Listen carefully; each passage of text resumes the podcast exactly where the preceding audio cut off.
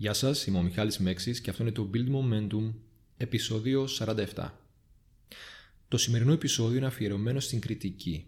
Στην κριτική που δεχόμαστε από τους άλλους, στο εργασιακό, στο εκπαιδευτικό ή στο οικογενειακό περιβάλλον. Κριτική η οποία μπορεί να είναι αρνητική, μπορεί να είναι θετική, δεν πάει όμως να μας δίνει πληροφορίες που να μπορούμε να χρησιμοποιήσουμε προς όφελός μας. Και να πάρουμε feedback, ανατροφοδότηση. Η κριτική είναι το τέταρτο χαρακτηριστικό που οι άνθρωποι με fixed mindset και αυτοί με growth mindset αντιλαμβάνονται διαφορετικά. Κάποιος με fixed mindset, αμετάβλητο τρόπο σκέψης, θα αντιδράσει σε μια κριτική και δεν θα τη δεχτεί. Κάποιος με growth mindset θα την ακούσει και θα τη δεχτεί προσπαθώντας να πάρει ό,τι μπορεί από αυτήν για να βελτιωθεί. Για να φέρω ένα παράδειγμα. Ένας αθλητής ο οποίος πιστεύει ότι είναι πολύ καλός, άριστος σε μια κίνηση συνάρτηση βαρών παραδείγματος χάρη και έχει fixed mindset, δεν θα δέχτει μια παρατήρηση ή μια παρότρινση από κάποιον τρίτο, ακόμα και τον προπονητή του, να αλλάξει κάτι. Αλλά θα αντιδράσει και θα συνεχίσει να κάνει αυτό που νομίζει αυτός. Ένας αθλητής με growth mindset θα ακούσει την κριτική και θα προσπαθήσει να αναγνωρίσει σε τι βαθμό αυτή είναι ωφέλιμη για αυτόν. Και αν όντως λαμβάνοντάς την υπόψη, μπορεί να βελτιώσει κομμάτια της κίνησής τους συνάρτηση βαρών. Οπότε για να μιλήσω λίγο πιο συγκεκριμένα για την κριτική. Είναι κρίσιμη. Βελτιώνει την απόδοση. Αναπτύσσει το ταλέντο και δίνει λύσεις σε προβλήματα που πολλές φορές φαίνονται αδύνατο να λυθούν. Η κριτική μπορεί να είναι θετική, μπορεί να είναι και αρνητική. Και όπως έχω πει και σε προηγούμενο επεισόδιο, κάποιος μπορεί να βελτιωθεί στο να δίνει σωστό feedback, να κάνει σωστή κριτική, με το να είναι θετικό σε αυτά που λέει, να είναι συγκεκριμένος, να είναι κατευθυντικός. Αλλά ακόμα μεγαλύτερη σημασία έχει αυτός που την δέχεται. Αυτός που τη δέχεται να μπορεί ουσιαστικά να τη δεχτεί. Να εκπαιδευτεί στο να την εκμεταλλεύεται. Μια ανάγκη που έχουμε εμείς οι άνθρωποι είναι, και είναι απολύτως φυσική, είναι να είναι κάποιος αποδεκτός για αυτό που είναι. Να τον δέχονται οι υπόλοιποι ακριβώς όπως είναι. Και αυτό είναι που φέρνει τις εντονότερες αντιδράσεις. Τα έντονα αρνητικά συναισθήματα όπως εκνευρισμό, στεναχώρια, απειλή ίσως, όταν κάποιος άλλος τον κριτικάρει και ουσιαστικά δεν τον αποδέχεται στο 100%. Σύμφωνα με το Πανεπιστήμιο του Harvard και το Harvard Business Review, υπάρχουν τρεις βασικοί παράγοντες για τους οποίους μπορεί κάποιος να νιώσει όλα αυτά τα άσχημα συναισθήματα και να ανταποκριθεί αρνητικά στην κριτική.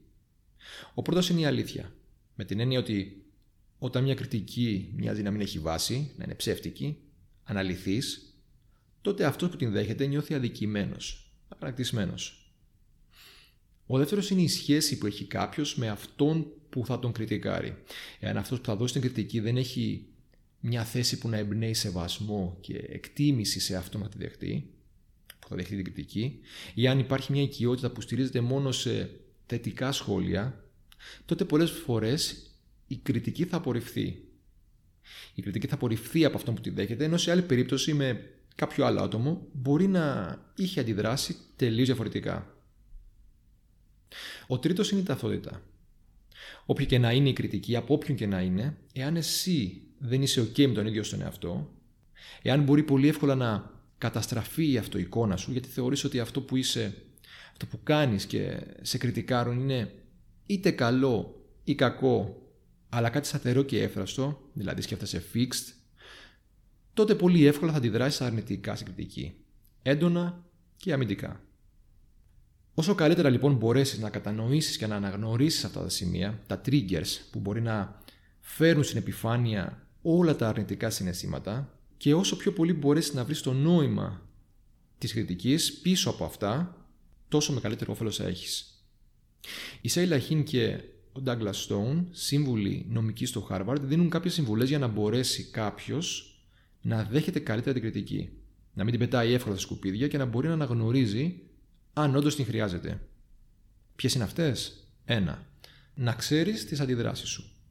Πώς μπορεί να αντιδράσεις σε μια αρνητική, σκληρή κριτική; Θα επιτεθεί αμέσως, θα αμυνθείς και μετά θα το ξανασκεφτείς, θα χαμογελάσεις, αλλά από μέσα σου θα βράζεις από θυμό; Όταν αναγνωρίσει τον τρόπο που ανταποκρίνεσαι, θα μπορείς να τον διαχειρίζεσαι και καλύτερα για να αποφεύγεις ίσως τις συγκρούσεις ή τις άμεσες αντιδράσεις που μπορεί να σου στερήσουν μια ουσιαστικά σωστή συμβουλή. 2. Ξεμπέρδεψε το τι από το ποιος. Δηλαδή την κριτική από το ποιος σου κάνει την κριτική. Για να το κάνεις αυτό, θα πρέπει να σκεφτείς μόνο την κριτική, να δεις αν όντως ισχύει, αν μπορείς να βασιστείς σε αυτήν για να βελτιωθείς και μετά να τη συνοδεύσεις με το ποιος την έκανε. Για παράδειγμα, στον αθλητή που είπα πριν και την άρση βαρών, μπορεί μια σωστή κριτική για την λάθος κίνηση που έκανε ο αθλητής να έρθει από τον αδερφό του αθλητή και όχι από τον προπονητή, αλλά να είναι βάσιμη και όντως ωφέλιμη. Αν ο αθλητής αντιδράσει αμέσως λέγοντας εισαγωγικά και πού ξέρεις εσύ, κλείνει εισαγωγικά, μπορεί να χάσει μια όντως καλή συμβουλή. Ξεχώρισε λοιπόν το τι από το ποιος. 3. Εξερεύνησε την κριτική. Η οποιαδήποτε κριτική ή ανατροφοδότηση, όποιο και αν είναι το ύφος της, έρχεται μετά από παρατήρηση και κρίση. Οπότε για να σου λέει κάποιος κάτι, κάποιο λόγο θα έχει. Αντί να αποφασίσεις για μια κριτική που θα δεχτείς στα γρήγορα, δώσε χρόνο. Δώσε χρόνο να εξερευνήσεις πού αναφέρεται, γιατί συγκεκριμένα σε αυτό. Και έτσι δίνοντας χρόνο θα μπορέσεις να πάρεις και άλλες πληροφορίες που μπορεί να είναι ακόμα πιο χρήσιμες. Αναφερόμενο και πάλι στο προηγούμενο παράδειγμα, αν ο αδερφός αθλητή έκανε κριτική στην κίνηση του αθλητή, ίσως η τεχνική του να είναι τόσο κακή, στο συγκεκριμένο σημείο, που να είναι εμφανής και από κάποιον ο οποίος δεν έχει εξειδικευμένες γνώσεις. Είναι και αυτό ένα στοιχείο που πρέπει ο αθλητής να λάβει υπόψη. 4. Ζήτησε ένα πράγμα. Δηλαδή, ζήτησε κάτι συγκεκριμένο. Όταν κάποιος σου δίνει συμβουλές, σου κάνει κριτική, μπορεί να λέει πολλές πληροφορίες, να αναφέρεται σε πολλά πράγματα. Και μπορεί συγκεκριμένα, γιατί ίσως δεν ξέρει πώς να δίνει σωστή ανατροφοδότηση. Ζήτησε του λοιπόν να εστιάσει σε ένα πράγμα ή σε ένα πράγμα τη φορά. Και εκεί εστίασε κι εσύ ώστε να μπορέσεις να το αναγνωρίσεις και να το καταλάβεις καλύτερα. Να το αξιολογήσεις καλύτερα και αν αποφασίσεις ότι είναι κάτι το οποίο χρειάζεται βελτίωση, να ξέρεις ακριβώς πάνω σε τι πρέπει να δουλέψεις. Μετά το μόνο που μένει είναι όντως να το τεστάρεις, να δεις αν η κριτική έχει εφαρμογή και αξία και αν δεν έχει, οκ. Αν έχει, έγινες λίγο καλύτερος από ό,τι ήσουν πριν. Οπότε, ακόμα μία φορά, οι συμβουλές από το Harvard. Να ξέρεις τις αντιδράσεις σου. Ξεμπέρδεψε το τι από το ποιος, εξερεύνησε την κριτική, ζήτησε κάτι συγκεκριμένο. Σκέψου. Το πόσο θα βελτιωθείς εξαρτάται από το πόσο πιο αποδοτικά θα μπορέσεις να χρησιμοποιήσεις την κριτική, την ανατροφοδότηση προς όφελός σου. Όσο πιο πολύ το καταφέρεις αυτό, τόσο πιο πολύ θα αναζητάς την κριτική και τόσο πιο πολύ θα σκέφτεσαι με growth mindset. Αυτό ήταν το σημερινό επεισόδιο, ελπίζω να σας άρεσε. Μοιραστείτε το podcast με αυτούς που το έχουν ανάγκη, μοιραστείτε το podcast με αυτούς που θεωρείτε ότι θα το βρουν ενδιαφέρον.